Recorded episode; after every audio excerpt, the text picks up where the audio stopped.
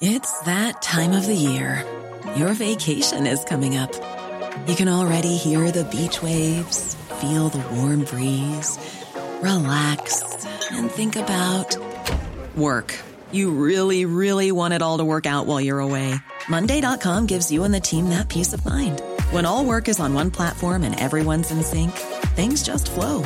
Wherever you are, tap the banner to go to Monday dot com.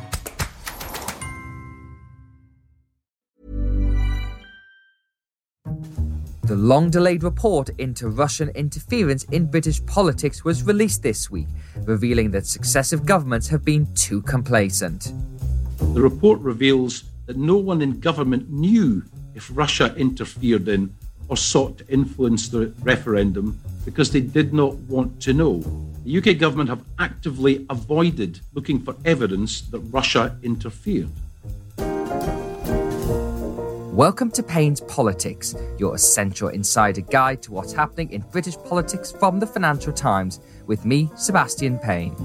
In this episode, I'll be looking at the detailed report on how Russia has wormed its way right into the heart of Westminster to try and influence events, with our political editor George Parker and political correspondent Laura Hughes. And later, I'll be looking at why Boris Johnson has become so concerned about the future of the United Kingdom and whether Scottish independence is becoming an inevitability, with our columnist Robert Shrimsley and Scotland correspondent Muir Dickey. George and Laura, welcome back. Hi there, Seb. Hello. So I'm actually recording this week's podcast down from sunny Cornwall. I've had my first semi-holiday in the coronavirus age. Things down here are quiet, but feels surprisingly normal. There's plenty of people about, and with Westminster now into its sunny recess, I think everybody's heading away. George, what are your coronavirus holiday plans? Well, I'm currently sitting in the House of Commons, and I have to say it's looking very deserted. And speaking to M Ps, they're all exhausted and can't wait to get out to their staycation or even to go abroad. But yes, I'm planning to go abroad myself. I thought that uh, given the fact that lockdown was being lifted and the quarantine restrictions were being lifted, I thought I might be able to pick up a few cheapo flights abroad. So I'm going to go down to Greece, to the island of Rhodes, uh, to do a bit of Mamma Mia type action down there. Excellent, although I feel sorry for the local people having to see and witness that from you. Laura, your summer is going to be a little bit different from the rest of us. How's coronavirus affecting your big life changes? Well, while you all swan off on your holidays, I will be working slash nesting ahead of hopefully giving birth at the very beginning of September. So, yeah, I'm not really going anywhere. Well, at least you'll be working hard with me in Westminster until we both manage to escape. But as seems typical in the run-up to the summer break, Westminster has been excessively busy in a week that saw many eyes turned towards Russia. After seven months, one general election and delays by two prime ministers, the Intelligence and Security Committee released its investigation into Russia's efforts to shape proceedings in London. There is no smoking gun, no single event that the committee said could be pinpointed on Vladimir Putin or his acolyte. But the committee's report was still damning, suggesting that recent governments did as little as possible to investigate the problem and to protect our democratic events, as we heard from the S N P member of the I S C committee, Stuart Hosie, at the top of the show. Not only that, the investigation raised questions about Russian money and whether it has undue influence over the Conservative Party. So, George, what did you make of the report? I suppose the simplest thing to say about it is it, the report didn't tell people what they half expected it to. As you say, there was no firm evidence that the Russians interfered in the twenty sixteen Brexit referendum, which was, I think, the thing that many people had hoped to see, particularly of a Remain disposition. Instead of which, it concluded that there was no real evidence apart from open source evidence, in other words, published evidence the Russians had tried to influence through networks such as R T or Sputnik or through bots and trolls. But the most damning conclusion of the report really was that though there was no evidence, it was mainly because A, the security services hadn't tried to look for it, and B, they hadn't been directed to look for it by politicians. And that really was the focus of the report. Why on earth was it that despite the fact that we know very well that the Russians had tried to interfere with the twenty sixteen U S presidential elections, why was no effort made to try and find out whether the Russians had intervened in this hugely significant event in our national life, the Brexit referendum?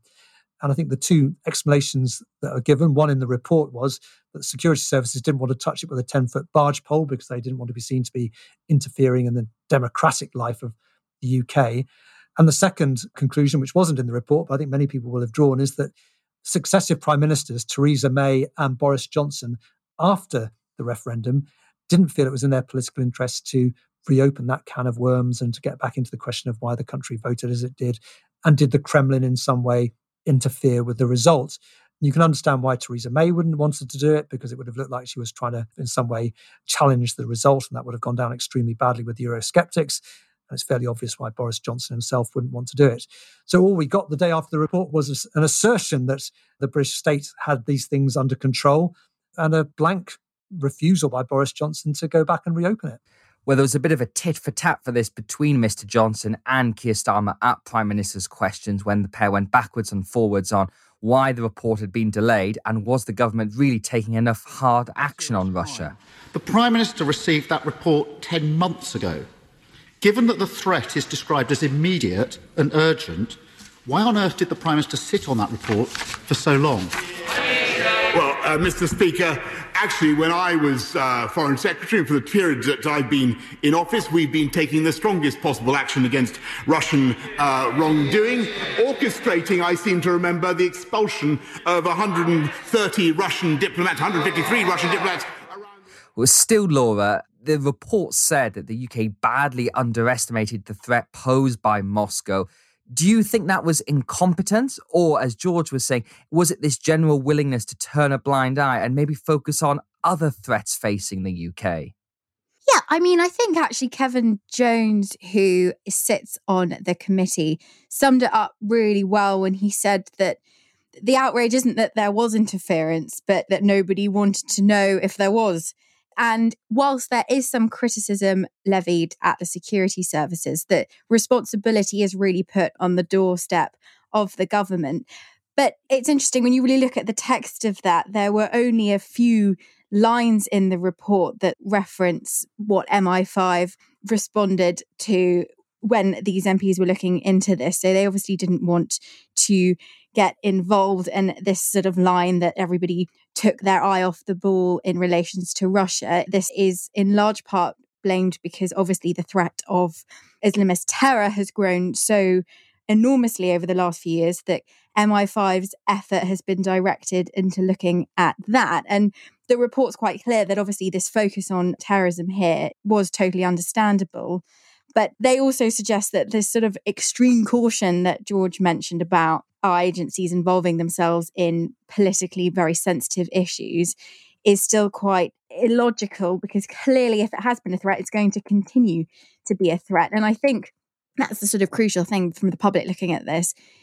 We know that there is anecdotal evidence of this. And if there has been some Russian involvement in past polls, well, what does that mean for future elections? And as George said, it's clear in some ways why perhaps Boris Johnson wanted to sit on this report for the amount of time he did, because A, it might have undermined the Brexit vote, but then also it might have undermined the result of the twenty nineteen election if really we have concluded that Russians may possibly mm. be influencing these huge, huge votes. What does that mean for our democracy going forward, and, and what exactly is going to be done about it? As Laura was saying, that one of the excuses advanced was that the security services were focused on Islamist terrorism. And of course, that was a big problem in that, the immediate aftermath of the Brexit vote. But nevertheless, the idea that the security services can't deal with more than one threat at a time is ludicrous. If you think back to the Cold War, they were dealing with Irish terrorism and real Russian activity at the same time. They can easily do both. Well, there's obviously been cause for the security service to be better funded following that, George. The M I five has been saying that its budget dropped significantly following the end of the Cold War. And as you said, it's been focusing on Islamic terrorism. Do you think realistically M I five and maybe M I six are going to get some more money? And they're also getting a shake-up, as well as we believe Dominic Cummings has got his eyes on looking at how intelligence is overseen. Well, the security services and the defence services are always asking for more money, aren't they? Whenever there's a problem, they always say that the answer is more money. I'm not sure that the security services are particularly underfunded at the moment. But as you say, there is a, a big shake-up underway. And we saw reports the other day that Dominic Cummings was planning a tour of sensitive security sites around the country, including, I think, the S A S base in Herefordshire and G C H Q and Cheltenham and places like that. And what we also know is that Number ten is overseeing this review into defence and security. So I think what we'll see is a lot more integration of defence and the security services. Some suggestion, indeed, that they might all be merged into one super security and defence department. I'm not sure if that is actually going to happen. That's been pretty much knocked down by Number ten, but certainly a lot more integration. And as we see the shrinkage of conventional armed forces, and we're talking here possibly about the army shrinking to about fifty thousand people, we're going to see a, an increased emphasis put on the money spent on softer power and more data-driven security-type activities.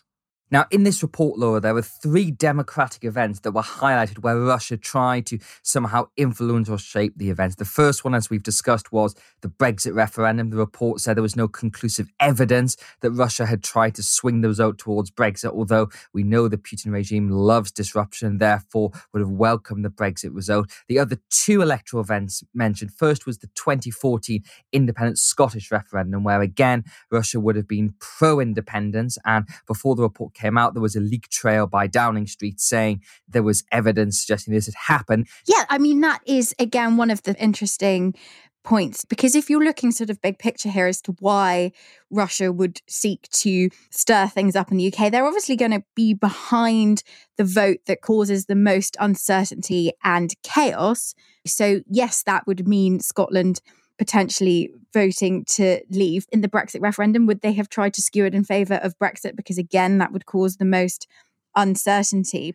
Now, to flip it around to the other side, George, let's look at the twenty nineteen general election. That happened after this report was commissioned, but the Johnson government came out and said that Russia was actually involved somehow by disseminating these leaked documents of U K U S trade talks that somehow tried to help Jeremy Corbyn. So when you look at the influence of Russia here, I think the most disconcerting thing is that there's not always a pattern. They're not trying to help left-wing politics or right-wing politics. They're just trying to disrupt and influence everything. And I think that's what should be alarming about this, that there's no boundaries to what Russia's trying to do here. And I think the whole thing needs to be taken much more seriously by all parties because it could influence anyone at any time. Well, I think that's true, although the allegations made about twenty nineteen election, again, were a little bit sketchy, weren't they? I mean, yes, Jeremy Corbyn ended up with a document, which was a factual document actually about U S U K trade negotiations, which had already been acquired by someone else somewhere. It was just the Russians put the bellows under it. I think you're right. I mean, look, we don't want any interference in our internal elections. Interesting, one of the points made in the report was the fact that we've got a slightly antiquated paper-based voting system with people going to a polling station with a stubby pencil, putting an X on the piece of paper, actually made our elections slightly harder to rig for foreign powers. But you're right, we should take this seriously. I just think it's a bit cynical, though, for the government to highlight the fact that they think the Russians were involved in helping Jeremy Corbyn, but then completely unprepared to look into the possibility that the Brexit result was uh, potentially rigged. I think your cynicism is probably well served in this instance. Now, Laura, the other big thing in this report, of course, is about Russian money in both Westminster and the City of London. The report criticised London for being a laundromat for various money coming in from Russian visitors, and has also attacked certain P R firms and members of the House of Lords to be, quote, enablers of the Russian elite here. I think it's fair to say that, again, following the end of the Cold War, that London opened its doors to Russia and to Russian money, and that David Cameron did try to clamp down on this with unexplained wealth orders, but it feels like even more is going to have to be done given what this report has said. Yes, and we know that back in nineteen ninety-four, as early as then, the U K introduced this new investor visa and London became a real hotbed and a kind of top destination for oligarchs to come here with their money. And the government at the time and over the past few years has believed that developing these links with these huge Russian companies and wealthy individuals is going to promote good governance in Russia because you have that link going on there. But actually, what this report has found is that that practice has inadvertently offered sort of mechanisms for illicit money to be recycled through the City of London. And then it really goes for the enablers, as you mentioned, so estate agents who are renting out big property to the Russian elite and lawyers who are working with them. The backdrop of this as well is that obviously the Conservative Party have received a lot of donations from very wealthy Russians over the years, millions of pounds. And therefore, this sort of access that a lot of figures in Moscow have had to the highest ranks of the government, it really is quite damning. And there are a lot of people now calling for members of the House of Lords who have business interests linked to Russia or who might be working for Russian companies to really disclose exactly what their activity is and for registers of interest to be updated so that the public can see the influence that potentially these big Russian figures are having on our politics. And George, it does feel as if the Conservative Party, which has taken money from Russian characters or those with links to the Putin regime for quite some time, is probably going to have to rethink that following this new era we're in, where Boris Johnson has said this threat from Russia is real, particularly the cyber threat here. And yet you've got these people giving millions of pounds to the Tory party. And it was highlighted on one newspaper front page this week that two members, in fact, of the Intelligence and Security Committee have taken sizable donations from Russian individuals. Do you think eventually Russian money will leave right-wing politics in the U K? Well, I think we have to hope so, don't we? The problem is, as the report identified, that this has become the new normal, that Russian money comes into the country, it's recycled, it goes into buying up all sorts of assets in the U K. So in the end, it's hard to know where the money came from exactly. And then the money, strangely enough, ends up in party coffers. We've had the crazy example, which is still being investigated by journalists here, into the question of the wife of a former Russian finance minister, someone called Lubov Chernukhin, who paid ninety thousand pounds to have a game of tennis with Boris Johnson back in February, at a time when Boris Johnson was actually sitting on the report we're discussing about. We were asking this week at Lobby whether this tennis match has actually taken place, and the Prime Minister's people refused to say. It's just a ludicrous situation that the Conservative Party and the Prime Minister's got himself into. And I think, as you say, the sooner we try and break that link between British politics and Russian money, the better. George and Laura, thank you.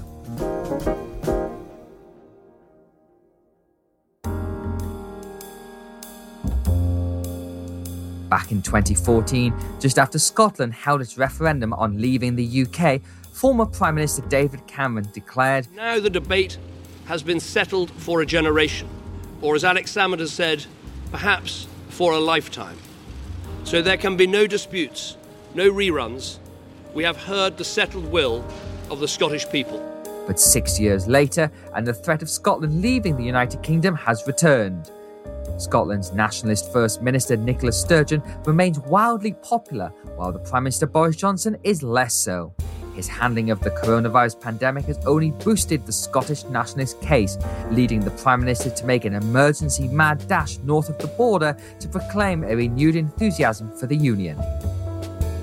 But the coronavirus pandemic has played into the constitutional arguments. When Mr Johnson visited Scotland this week, Nicola Sturgeon tried to spin the issue on its head. Um, I don't think any of us, uh, and I include myself in this, should be trying to use COVID and the pandemic and the crisis situation we have faced and, and continue to face as some kind of political campaigning tool. This is a pandemic that has taken the lives of more than fifty thousand people across the U K. We've all tried to do our best, but I don't think any of us have got any grounds to crow or to feel satisfied about this. It's not politics, it's not constitutional arguments.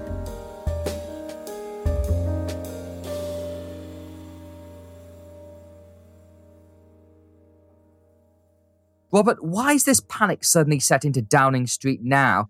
Well, I think the panic has set in for the reasons you set out, which is that Nicola Sturgeon and the S N P leadership of Scotland have had a good crisis in public opinion terms. In fact, I mean, Scotland hasn't had a particularly good pandemic if you look at the numbers and if you look at the deaths. But Nicola Sturgeon's communication skills have impressed Scots, and she's done well by drawing on the comparisons between herself and the British government.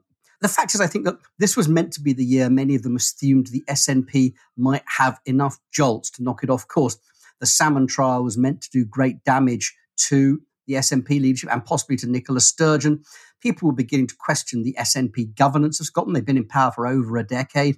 There were splits within the party in terms of their approach to a next referendum. So the Conservatives were hoping this would be a bad year. And this all builds up to the Scottish parliamentary elections next year, where if the S N P is able to get another majority, it will immediately use this to argue that it is time for a second referendum. So the Conservatives were hoping to stop it getting that majority. What's happened now is they're looking at the polling and they're seeing, actually, the S N P looks as likely to get a majority as ever, and we could be confronted with these new demands. And what do we do about them? The position up till now has been, we're not going to agree to a second referendum. They had one six years ago. We're going to tough it out and actually dare them to hold an illegal referendum, which could have consequences for any future E U membership application. But there are a lot of fears within the government that that position simply might not hold. Well, Muir, it's fantastic to have you on the podcast speaking to us from Scotland, where Mister Johnson has been visiting on Thursday. Uh, how was his visit received and what was the point of it? Well, I'm speaking to him from near Lossiemouth, which is one of the few bits of Scotland which voted for the Conservatives in the last U K general election. But even on this, what should be relatively safe territory, for Mister Johnson, I've been struggling today to find any fans of it. And when he came to Scotland, he was essentially saying, I care about the union, I believe in this, and by the way, I'm going to promise you more cash. How did that argument go down with people you've spoken to there? The people that I spoke to shortly before Johnson arrived at, uh, at Lossiemouth were more likely to praise Nicola Sturgeon's communication and consistency of policy and the more cautious approaches taken. So when Mister Johnson hopes that the union will take credit for the vast sums which have been supporting employment in Scotland and across the U K, I think that message is blunted by the feeling of many people that he has not been handling the crisis well, and that his uh, policies in England are not as uh, consistent or as clear as the S N P policies in Scotland. Well, Robert, the fact that there's been increasing tensions that have been very public throughout the coronavirus crisis doesn't help Mister Johnson's case that when the U K first went into lockdown, it was England, Scotland, Wales and Northern Ireland followed the same trajectory. But leaving the lockdown has been much more difficult, with England moving at a faster pace. And as Muir was saying, there's this perception that Scotland is putting health first while England is putting the economy first. Mister Johnson is obviously wanted to do a U K-wide approach, but everybody here, including the leaders of the devolved administrations, are playing politics. Yeah, I mean, I think it's a lot easier to put health first when you have responsibility for health policy and not responsibility for the overall state of the economy. So the fact is the economic bailouts have been funded from London rather than from Edinburgh, so it's easy for Nicola Sturgeon to take that position. Now, I don't think there's actually anything wrong with different parts of the country operating slightly different policies in accordance with their actual need. If you think about the United States, lots of different states are offering different policies around lockdown. It doesn't have to be a major constitutional crisis. But I think one of the things that's shaken people in London particularly is the success that Nicola Sturgeon has had in, sh- in suggesting Boris Johnson, he's really just the Prime Minister of England. And if you're watching the press conferences and you're watching all of this from London, that's how it looks. Now, I think if you're in Scotland, most Scots and the polling supports this already look to the Scottish government as their government. When people talk about the government, they think about Holyrood. Nicola Sturgeon is A, a very, very gifted communicator, and B, as tough a political operator as they come. And part of the skill as a communicator that she has is not showing it. So she will miss no opportunity to push the nationalist cause during this crisis. And Muir, could you sum up why Nicola Sturgeon remains so popular in Scotland? Because the S N P have obviously been in power for thirteen years now, and by the normal laws of politics, you'd think there'd be some scepticism, Scottish people wanting an alternative, wanting to do things differently. And yet, based on some of the polls we've seen this week, in some ways, she's more popular than ever. Well, there's a couple of obvious factors, is that uh, the opposition, I think most people would agree in Scotland, is not strong, that the leaders of the Conservative and Labour parties in Scotland have struggled to make public impact. And I think that the S N P, when things are going well for it, it can campaign both as an opposition party in opposition to Westminster and as a governing party able to spend money and, you know, hog the limelight in Holyrood. But I think from Edinburgh or from the Scottish perspective, there are strange elements, I think, of the way Boris Johnson has handled policy on the union during the coronavirus crisis. So while Sturgeon has been very careful to be trying not to directly politicise the crisis, uh, so for example, the S N P put its uh, independence referendum push on hold for it, and is kind of letting the argument make itself. Uh, Mister Johnson, by the big brouhaha about what really should be a very ordinary visit for a Prime Minister to part of the country that he's Prime Minister of, it becomes a sort of union-saving exercise with lots of argument about how the coronavirus crisis is showing the strength of the union.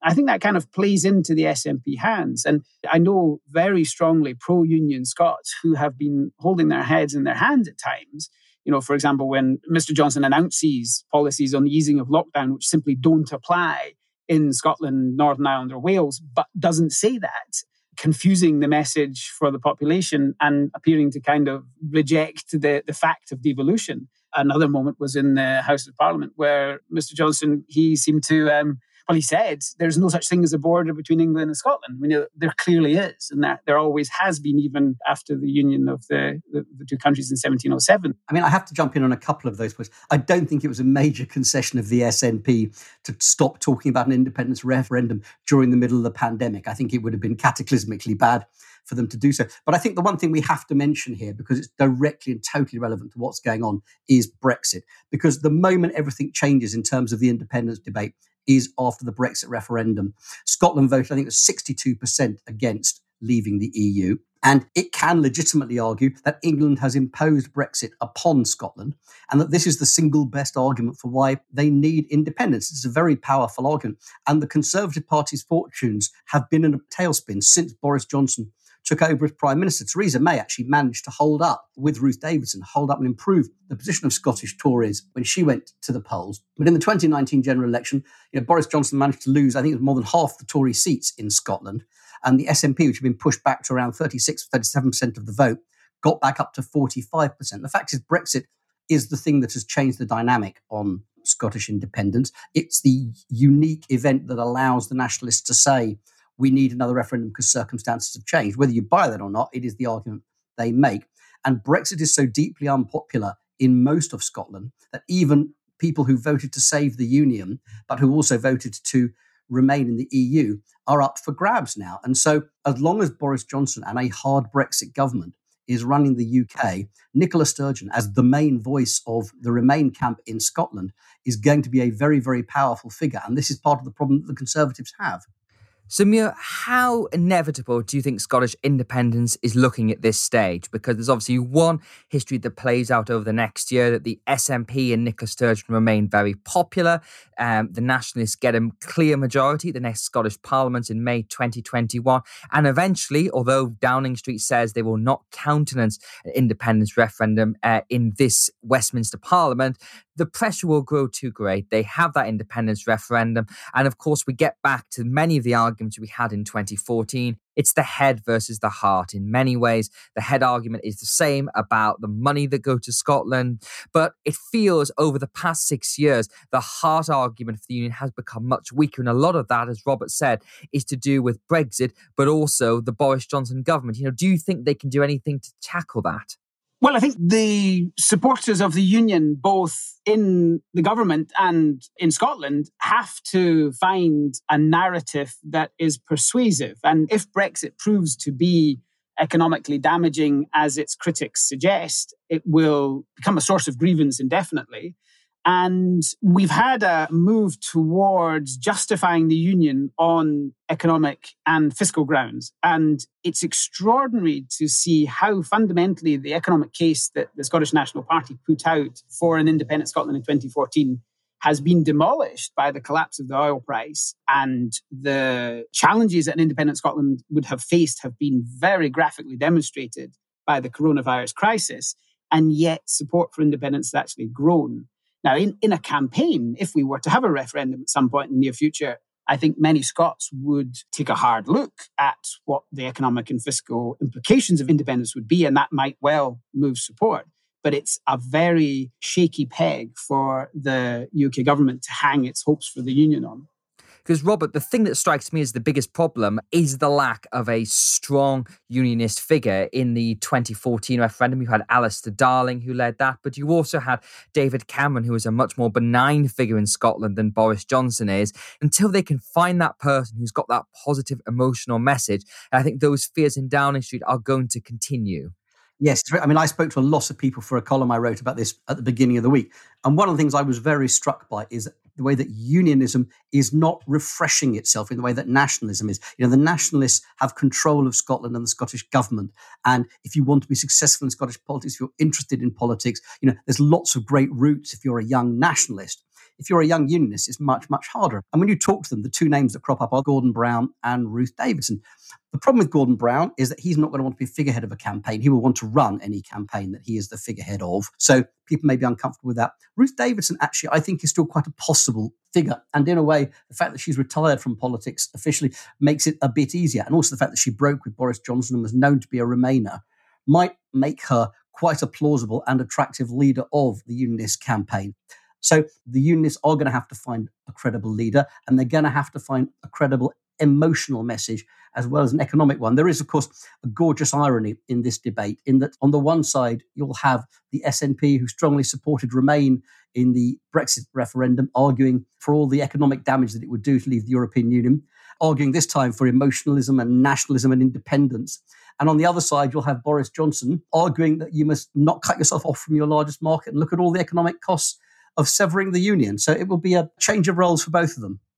It does make the head spin a bit. And finally, Muir, if I could just come to you. So obviously, Downing Street say they won't allow a referendum to happen. They will resist for as long as possible. Let's say the S N P do get that majority in May next year. How long practically do you think Number ten can resist that? And is there any serious talk within the Nationalists at the moment of having what could be termed a legal referendum where they hold it without Westminster's consent, but may not have a binding impact?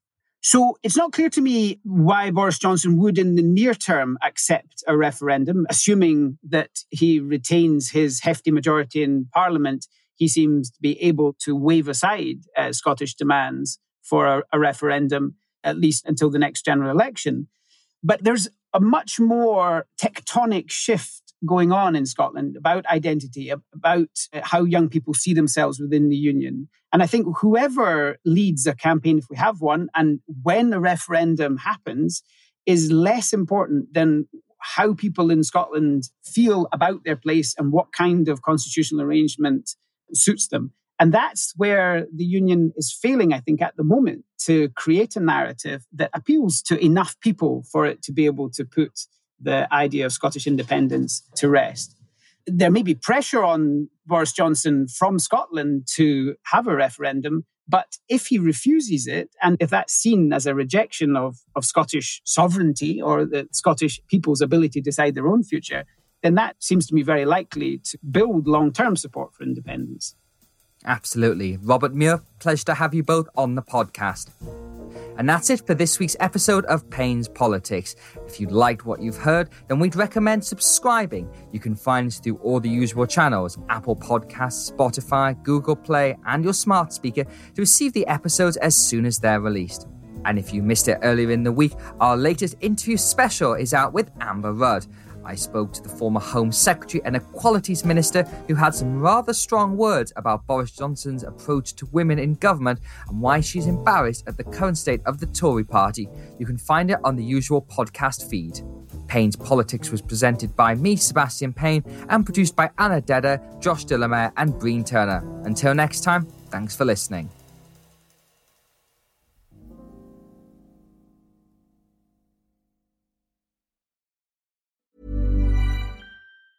Planning for your next trip? Elevate your travel style with Quince. Quince has all the jet-setting essentials you'll want for your next getaway, like European linen, premium luggage options, buttery soft Italian leather bags, and so much more. And it's all priced at fifty to eighty percent less than similar brands. Plus, Quince only works with factories that use safe and ethical manufacturing practices. Pack your bags with high-quality essentials you'll be wearing for vacations to come with Quince. Go to quince.com slash trip for free shipping and three sixty-five day returns. When it comes to your finances, you think you've done it all. You've saved, you've researched, and you've invested all that you can. Now it's time to take those investments to the next level by using the brand behind every great investor, Yahoo Finance. As America's number one finance destination, Yahoo Finance has everything you need, whether you're a seasoned trader or just dipping your toes into the market. Join the millions of investors who trust Yahoo Finance to guide them on their financial journey. For comprehensive financial news and analysis, visit yahoo finance dot com, the number one financial destination, yahoo finance dot com.